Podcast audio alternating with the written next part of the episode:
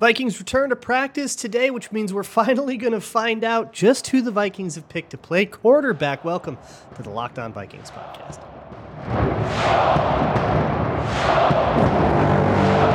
You like that on three, one, two, three. You like it! You are Locked On Vikings, your daily Minnesota Vikings podcast, part of the Locked On Podcast Network, your team every day.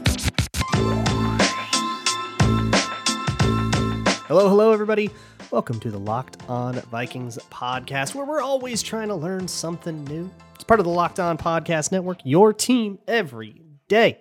As always, I am your host, Luke Braun, and I have completely shredded my brain to bits, so you don't have to. That will make more sense in a moment. If you're new here, yeah, it's about what we do. Thank you so much for tuning in. You can, of course, find this show wherever you find your favorite podcasts. Sirius X M has this show. It also has uh, live broadcasts of all the games. If you want to listen to the Raiders game, you can listen to it live on the Sirius X M app. You can also find the show on YouTube or Amazon Fire and Roku. Just download the Locked On Minnesota Sports app. And for those of you who listen to this show every single day, my hashtag every day is I appreciate you so much, and my everydayers will know that today we are actually going to go into Brian Flores' defense a lot. But before I talk to you about uh, three deep, two under coverage, and blitz looks, looks and hawk rules, uh, I want to quickly update you on where the team is at as they return to practice from the bye week and get start to get prepared for the Las Vegas Raiders. and start to get prepared for, for the Las Vegas Raiders. Uh, the vibe as it sounds from everybody who has dared to report speculatively on the Vikings quarterback decision, which is dangerous business for sure, uh, is that the Vikings are going to stick with Joshua Dobbs. Um, Ben Gessling said that that's the feeling he gets. He didn't say like source tells me they're going to. He's not reporting that this is the decision that's made. He's saying that he's talked to some people and that's like kind of the way the wind feels like it's blowing. It's a lot more nebulous and speculative. Uh, and Diana Russini had a similar one uh, earlier last week that said, yeah, it kind of feels like they're leaning toward Dobbs right now. As the week of practice rolls on, obviously, you know, they can decide they feel a different way about that. But the system probably isn't going to be that they have like a, a, a competition all week in practice, like it's training camp. And then at the end, they decide who plays quarterback. They want to put together a game plan and then practice that game plan. That game plan needs to know what who the quarterback is. You are not going to construct the same game plan for Joshua Dobbs than you are for Nick Mullins than you are for Jaren Hall. They're, the skill sets are different enough where it behooves you to just make a dang decision. So whoever practices today, Wednesday, as I am recording this, it is Tuesday night, so I don't know yet. You probably do. So whoever is practicing is going to be the quarterback. If the media even gets to know, they might not allow media to see the practices, and we might have to wait all the way until Saturday or Sunday to find out. But assuming that we do get to see practices and we see who's that first team quarterback, that's probably the guy. Last week, I went into a ton of different angles on this and why I thought that it probably makes sense to move away from Joshua Dobbs, who is no longer the hot hand, as it were. I say we should go toward Jaren Hall, who I think is the one who gives us the best chance to win, not the one we like need to see the ceiling of or whatever, but the one who I think is just going to play the best right now, although I sort of feel like the Vikings disagree with me on that and and that they would pick Mullins over Hall. Uh, but the reporters are saying it's Dobbs anyway, so that's a moot point. If it is Joshua Dobbs, uh, Kevin O'Connell seemed open to the idea of sort of redesigning the offense around him in uh, a sense, you know, not asking Joshua Dobbs to be Kirk Cousins, right? Um, the offense very much tailored to Kirk Cousins. What Kirk Cousins is strong at is um, consistent rhythm, right? His footwork is very consistent, both spatially and temporally. It's very good at being exactly the same every time. And that means that you can uh, draw out certain route concepts that break in that rhythm and kind of one, two, three, four. And while I do think that sometimes Cousins was too slow to execute those concepts with the precision that they required, that was a much smaller version of that problem than the the one that Joshua Dobbs has, right? Dobbs's timing was catastrophically bad in the Bears game, and it led to turnovers, what should have been turnovers, uh, missed opportunities, and all sorts of offensive futility. So if they go out uh, against the Raiders and deploy the same offense, essentially that would be... Um, I mean, it would be like disagreeing with my diagnosis, right? It, they would they would say, hey, that, that, that probably was just like not, uh, that was a one-time thing and his mechanics are actually fine and we still believe in him, right? Um, and that's valid. They they can say we still believe in him and we don't think that that Bears game really encompasses who he is and we still think he's the best guy. All right, sure. I will note down that I disagree and we'll move on. Uh, but it seems as though O'Connell, like, we don't have to do that, right? We can redesign the offense around Dobbs' skill set, around his his legs, his propensity to throw on the run, his propensity for scramble rules, um, which can take timing out of the equation a little bit with things like sprint outs, right? Moving pockets. Um, one of the other major weaknesses that Dobbs has is that his drop back depths are inconsistent. He doesn't drop back to the same depth every time, which means the tackles have different depths to defend every time, Darrisaw and O'Neal, and that makes their job a lot harder. Um, with a sprint out, that footwork doesn't need to be as precise. You just need to sprint out. The problem is that sort of cuts the field in half, which makes it a little easier to defend, but that might just have to be the world that we live in if we decide we're going to stick with Dobbs. The other thing is, if if we are going to move forward with a quarterback who hasn't been there for the first, uh, what, nine weeks of game plans, or I guess eight weeks of game plans, um, might as well completely hit the reset button on the offense, because it's not like your quarterback is going to learn those things. He's working on game plans. Now, I'm sure Josh Dobbs spent a lot of time with the playbook over the bye, and I am... I think far enough past the he is new here excuse where I basically expect him to operate in the structure of what he is asked to operate. He's been there for the whole weeks of practice. He's been there for the game plan, and the game plans are now theoretically supposed to be designed around him.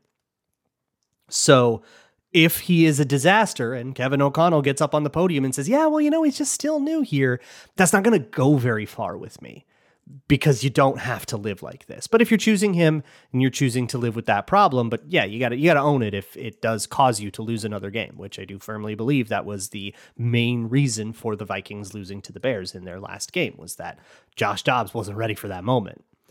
But on the subject of retailoring the offense, uh, that could mean Q B runs, but it's not limited to Q B runs. It's sprint outs like I talked about, but it also means that I think a lot of concepts should have high lows in them. Not because uh, Dobbs is particularly better at high lows than other concepts. I don't know if that's necessarily a, an axis I would even judge someone on, but more so because it clearly defines the scramble rules. So scramble rules, when you look back and you see the quarterback is running for his life, if you are, the, the general rule is, um, you want to work the direction that the quarterback is scrambling to. If he's scrambling out of the pocket, so if he's scrambling to the left, you go left, et cetera. And if you're deep, come back to the ball. And if you're shallow, work deep. Um, there is a play from, I want to say, it was it was the Saints game where Dobbs was scrambling and T J Hawkinson, who was shallow, did a great job of this. He worked toward the same sideline as Dobbs was working toward, and he peeled off of his defender deep, and Dobbs was able to just kind of like lob it over the top. And you'll see all the time guys uh, catching passes as they work back toward the ball, uh, catching it, and it looks like a comeback or something with a ton of separation because the cornerback that was all over them was guarding like a go route, right? And then you suddenly just stop and turn around, uh, and it's not like a route. Scramble rules are a lot easier to execute when it's very clear there's a deep person, there's a shallow person. It's very clear I'm on this side, quarterback's to my side. I got to work to the sideline and back to the ball or whatever. Um, that shouldn't be an issue with a lot of the passing concepts that Kevin O'Connell already has. Uh, but it means that things like bootlegs versus sprint outs um, are just going to have like a different quality to them. And you're going to have to have different expectations and route concepts attached to those things based on what you want the scramble rules to do, right? Like bootleg with a flood concept doesn't work itself towards scrambling nearly as well as a sprint out with a high-low does. And when you call them, it also might make sense to call them to the field side rather than the boundary side, the long side of the field where there's more space to work.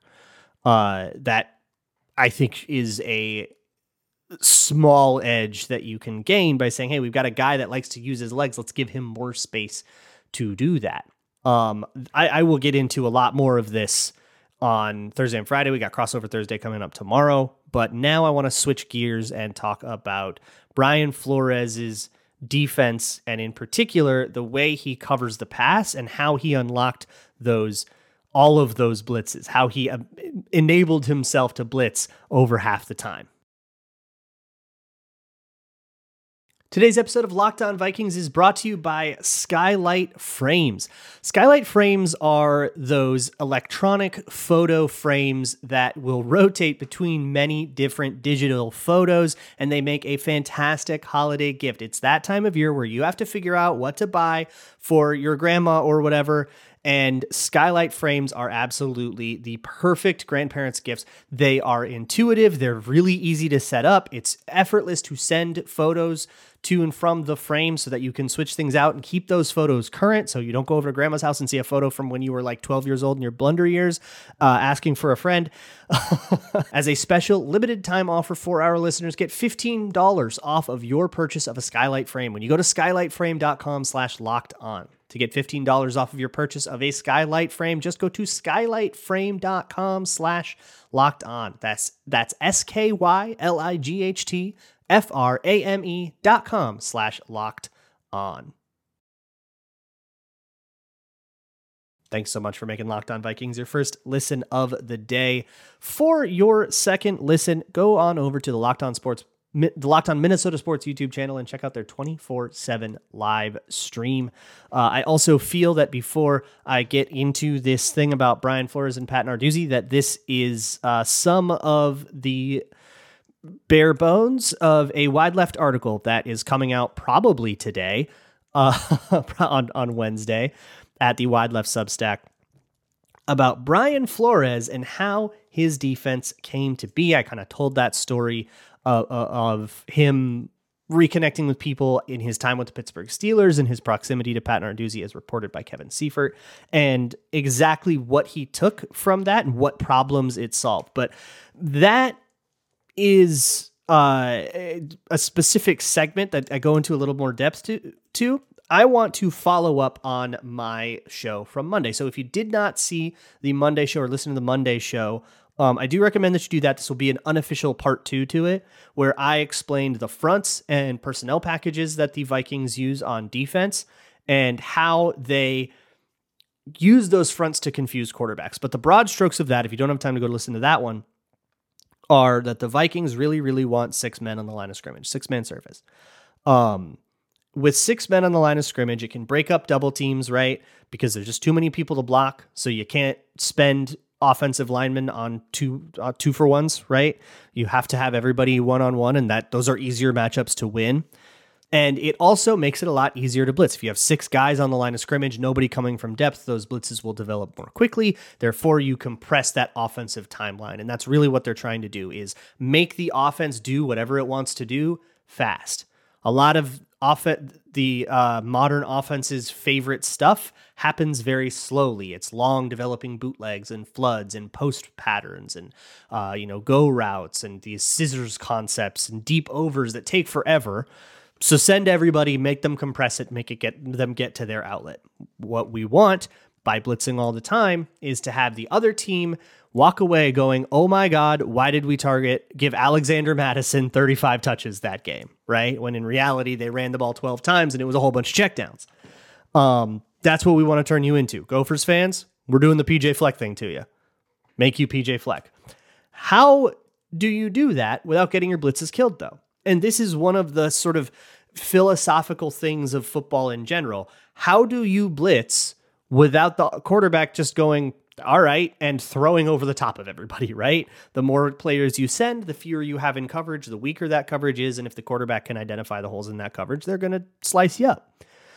That's a truism throughout, right? Happened to the Vikings in week three, and it's interesting, after that week three game, they made some tweaks. Uh, I'll, I'll, I'll make you go to the Wide Left article for that, uh, but for like what those tweaks were. But yeah, after week three in that Chargers game, and then what had happened to them in the Eagles game before that, in the run game, they realized that they still needed some fine tuning for this relatively new system that they are running. I think the best way to understand the system is to look at the Bengal package, though. Um, Bengal, all that means is you have uh, stretched out one more person than the offense has to block on the line of scrimmage. So if the offense has, you know, their five offensive linemen and a tight end, that is a seven man surface because they've got six, we've got seven. If they have a running back in, that could be a part of the protection as well. That becomes an eight man surface. You have seven possible blockers. We have eight. If that tight end and or running back go out for patterns, then somebody will come out of the line of scrimmage and cover them, uh, peel out with them or whatever. Uh, but if they don't, then we add another person to the protection. So whatever you do, we have one more guy than you can block, which forces the quarterback to be hot. And that is the entire goal. If the quarterback is hot and he throws to his hot, we have done what we want to do, which is force the quarterback to abandon whatever cool, deep concept shot play they thought they were getting us with into a three-step drop and a check down to the running back that we can then rally and tackle. That is how the Vikings want to compress this. And since week four, they have been a top five defense in many, cat or at least top ten in just about every category. Um, it is remarkably successful. So here's how that blitz works. There's a few. So if you see just six men on the line of scrimmage, say it is a five oh look, or Um, I also have a Patreon piece coming out that is going to go over a lot of this with visuals. And in that Patreon piece, I called it Ragnar. The reason is because at uh, Pitt, Pat Narduzzi, who Flores took a lot of these ideas from, uh, he calls that front the mascot of whatever, wherever he's at. So when he was at Michigan State, it was the Spartan front. When he was at Pitt, it's the Panther front. And I guess it would be the Viking front then in Minnesota, but because there are other places that have a Viking front that's named after the double, that's the double A gap Mike Zimmer thing. They just call it Viking because that's kind of where they learned it from, was Mike Zimmer with the Vikings. Um, and I didn't want to confuse it with that. So I decided to call it Ragnar. And I think that's kind of cool anyways. So whatever, maybe you call it Victor if you prefer Victor as a mascot. I would, I would not begrudge you that. But the rules are basically, if you're a defensive lineman and the protection slides toward you, you back out and you become part of the coverage. And what you do in coverage is what I'll go over next. If you are tasked with covering a line, uh, a skill player, a, a running back or a tight end, um, if that person blocks, then you pass rush. If that person does not block, then you cover wherever you have to go, or you drop into the coverage. And that might not necessarily mean that you are covering that particular person. It just means that you become part of the grander coverage apparatus, uh, which again, we'll get to how that works. So if the protection slides away from you, you will go. Now, if you remember what I've taught y'all about protections, which if you have not gotten to, go to patreon.com slash Luke Braun NFL, find the video that is Learn Pass Pro. It's free to watch. Go watch it. But I'll tell you right now, protections will often split in half. Half of the protection will slide and the other half will stay in like man-to-man or whatever. So visualize that, right? Three linemen slide away from the rest of them. It's going to leave a big gap. And this guarantees that whoever is in that gap will be pass rushing. So it kind of makes it so where whatever the center calls, whether it's a three-man slide or a four-man slide, and you're sliding left or you're sliding right or you're sliding toward the pressure or away from the pressure, whatever it is, someone is going to go through the biggest gap, and the running back will probably be responsible for that person. So you can guarantee that the running back will be responsible for, that could be Ivan Pace, who has dusted running backs a lot this year. It can be Josh Metellus, who's done well. It could be Anthony Barr, who has made a living dusting running backs through his whole career. Uh, whatever it is, you will guarantee a free rusher. Numbers wise, there will always be a free rusher, and you're not compromising the coverage nearly as much to do so because of the guys who are dropping out of the pressure. The only team that has done something against that, this, these Hawk rules, that has really picked it up was San Francisco. And what they did is incredibly hard to execute and didn't work all the time because it's slow. It worked a little, uh, which is to have the center slide toward one direction and then go block back the other way. It's insanely hard footwork to execute. You need a really, really deft center to do it. Uh, and it also ha- happens slowly enough where that center might not get there anyways. So it's not a perfect solution, but it's the closest thing anyone's come up with. So that means that you're going to have a free rusher all the time. You're going to force a lot of quick throws, but that doesn't mean the end to all of our problems when we blitz. We still got to figure out how to deal with uh, what offenses are going to throw at you on the back end, and that's what we're going to go over next. Today's episode of Locked On Vikings is brought to you by Prize Picks. It's daily fantasy made easy. If you are a longtime listener to Locked On Vikings, you'll be very familiar with Prize Picks because we do our Prize Picks prized picks every single Friday, and this Friday will be no exception. Prize Picks is not daily fantasy the way that you're familiar with it, though. You're not putting together a lineup and trying to maximize your score against a pool of six hundred thousand other people. It's just you versus the house. Prize Picks will set a projection, and you just have to pick more than or less than. Pick two to six of your favorite more thans or less thans. Make sure they aren't the same player, uh, and make sure that they're from at least two teams. And that's all you got to do. And you smash them all together to try to get a bigger payout. So you got to win all of them. There's also flex plays. And that's it. You just have to beat the house of Prize Picks. And I'm going to be honest, the house misses a lot. The, some of these numbers are way out there. So it's definitely worth taking a look. You can find stuff like that, though, if you go to prizepicks.com slash LockedOnNFL. And if you're new, use code LockedOnNFL for a first deposit match up to one hundred dollars. That's one hundred dollars in free Prize Picks money if you just use code LockedOnNFL at the app or at prizepicks.com slash LockedOnNFL. Prize Picks, daily fantasy sports made easy. Today's episode is also brought to you by FanDuel, which is America's number one sports book. That is where you got to go if you want to get a proper gamble in. Right now, new customers get one hundred fifty bucks in bonus bets with any winning five dollar Moneyline bet. So you can go take whatever the most egregious favorite of the entire week is, probably whoever's playing the Patriots or Giants. No, Patriots are Thursday night against the Steelers, and they have a backup likely. So whoever's playing the Giants, I don't know. Who, who do we want to laugh at? The Panthers? Probably the Panthers. We could say the Bears. I'm always game for that. And I don't care that they just beat the Vikings. But whatever money line you feel most confident in, you can get thirty to one odds, basically. It's a five dollar bet with one hundred fifty back in bonus bets if you win. thirty to one odds on a heavy favorite. Where else are you going to find that? So go to FanDuel.com slash locked on to claim that. You can find all kinds of spreads, player props, parlays, all sorts of sweet, sweet, sweet stuff for all sorts of sports as well. Not just football, but basketball, hockey, current events, all kinds of wacky things if you really go digging. Go to FanDuel.com slash locked on and get going during this wonderful late N F L season. That's FanDuel, official partner of the N F L. So, okay, let's do a really quick coverage overview. If you want something uh, at a less of a breakneck pace, go to patreon.com slash Luke Braun NFL, but we will uh, do our best here to talk about coverages. So behind the blitzes, like the Vikings don't have like a base coverage. They don't, because they don't rush four. Most teams will rush four as their sort of default state, and then they have their favorite coverage to call behind it, whether they're a cover three team or a quarters team or a man-to-man team. Um... The Vikings don't have a rush four package that they use a lot. And when they do, they're usually calling fairly vanilla coverages behind it. Uh, and it's usually only in like two minute situations and stuff where the situation warps things a little differently. So having six on the line of scrimmage isn't nearly as advantageous. Um, the way the Vikings prefer to call coverage behind when they blitz is off man coverage. Now they used to press a little bit. They've decided to move away from that, but in off man coverage, the coaching point is two beats with your eyes on the quarterback. So if you're Caleb Evans or Byron Murphy, you align yourself seven to nine yards off directly in front of a whatever wide receiver you're assigned to, but you're not technically covering that wide receiver. You are um, putting your eyes on the quarterback, waiting two beats, and then your eyes snap to your wide receiver and you break on whatever he's running. Now, if he is running a go route, you only used two beats and you still have all the time in the world to flip your hips around and get running.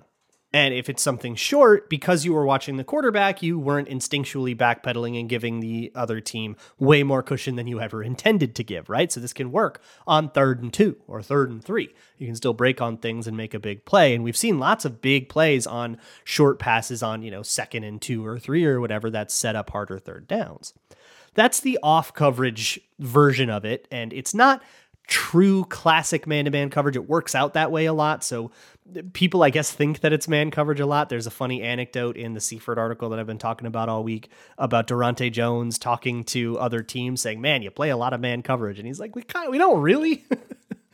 um, but the other thing that the Vikings really like to do behind their blitzes is zone coverage, but five man versions of it. So let's say they are sending six in the blitz. Um, so they have five players underneath, and let's say it's a, it's Bengal rules. So they actually have seven or eight players on the line of scrimmage, but only six of them go. Two of them back off because of the way that the protection was called and the slide rules and all that. Um, two of those players underneath might be defensive tackles. That might be Harrison Phillips. So you got to figure out a way to cover with five people, and one of them's Harrison Phillips. Uh, so you're not going to go man-to-man on that, right? And you can't exactly do the off-man coverage trick because he's on the line of scrimmage. So instead, they will call three deep or two deep versions of more classic coverage shells. So my favorite personally is their three deep or their two deep Tampa two. So that's two half safeties, and that could be a corner that backs off into a half safety. It could be a true safety. They've even done this with someone like Metellus on the line of scrimmage and then backing off into a deeper zone, like way off, like backing, you know, turning your hips and bailing twenty-five yards, which is crazy athletic feat. And it's actually worked because, my goodness, how would you ever see that coming? How are you supposed to read a safety that lined up in the A gap? What? It's crazy. Um, but the philosophy is two deep safeties and then a middle runner that turns functionally into a three high system. And then you can have um, two outside players play the flat. That's my favorite. So you've essentially divided the whole field into five really, really, really big zones. Are there going to be holes in that zone? Absolutely. There's only five dudes. There's going to be a ton of green grass, but to find it, you got to have the right route called. It has to be a quick developing route. And to be honest, most hot routes either go directly over the middle of the field where that runner will be able to um, break on it, or they're like to the flats or their slants, and those outside players can break on it. And yeah, if you are going to try to do something cheeky up the seam or into the corner, then you got those half safeties to deal with it. So that's my favorite thing that they do behind. They also have um, a three deep, two under version where they will play. It's like cover three, right? You've got three uh, deep third defenders, and then underneath in normal, normal, you know, country cover three, you'll have four underneath zones, but you only have two players remaining. So you need those guys to essentially split the underneath part of the field in half. And what the uh, Vikings will have them do if you're in those underneath zones is respond to the quarterback's eyes. In three deep, two under, they have played a little bit more conservatively than I guess I would like. I've brought up that uh, critique before, but they played it a little bit more conservative to the eyes than I would like because they don't want to get looked off. Um, and that means that they essentially park themselves kind of just outside the hashes, and quick throws outside to the numbers are there. And that's not so great um, because those can turn into, you know, ten, eleven yard gains. And I don't think that that's good enough. And I would love to see them flow with that a little bit more, but it makes you more manipulatable with the eyes. So it's a very subjective thing. I have where I, you know, the side of that fence that I like to be on. But if you disagree with me, that's perfectly valid. Um, but it's essentially abridged and simplified versions of the classic coverages that you're familiar with. They also have a quarters iteration of this where they can play four deep on the back end with one guy underneath playing in the middle. And um, the two outside corners will play just pure man-to-man coverage. They'll just play Uh, it's not even mod, which is man outside and deep. It's meg, so man everywhere he goes. So you will have man-to-man on the outside from an off-coverage position, but they can walk it up a little bit and play press if they feel confident in doing that. Uh, and from there, you have two inside safeties trying to get things that will break inside to beat those man-to-man routes, uh, and somebody over the middle that is going to probably end up covering the check down and, and, and making the tackle. Um, all of those give you a lot of flexibility against the things that typically a uh, blitz savvy team will throw against you. If they want to throw a bubble screen to the outside, all of those defenses have a way for the corner to come up and make that play. Uh, if they want to try to throw a slant, there's somebody lurking in the middle in all of these, right? Uh, whether it's the middle player who will then become a runner if that slant goes deep in Tampa two, or uh, somebody, you know, one of the defensive tackles, right? If um, this was Dean Lowry a couple weeks ago, but uh, let's say it's somebody like uh, Sheldon Day, or let's say it's Anthony Barr, right? If Anthony Barr, because of the blitz rules, is backing off, even though he's no spring chicken anymore, he's following the Q B's eyes, and that Q B is going to be looking at his hot route if he sees the blitz coming. So you're going to lead those players directly into the throwing windows and hopefully take it away. And even if you don't take it away, you're at least compressing those windows, and there can be some misses with that. Um, I could talk about this for hours, and I did on Patreon and on Wide Left. So please go check those out. I worked very hard on them. The Patreon video will be free. Uh, wide, the Wide Left thing will be behind a paywall if you're interested in like the history of it. Um, but if you are just looking for like a tutorial, you can go to patreon.com slash Luke Braun NFL. Tomorrow is Crossover Thursday. We're going to link up with your boy Q over at Locked On Raiders. Truly the best of us at the Locked On Network. Very excited to talk about uh, to talk about the Raiders with him. And um, I'll be at the Raiders game. I'll be in, in Vegas. So um, go find the sketchiest alleyway that you can, and you'll probably find me there uh, brokering suspicious deals with people. Go search in dark alleyways for your favorite podcaster in Vegas. That's my advice to you. I'll see y'all tomorrow. And as always, Skol.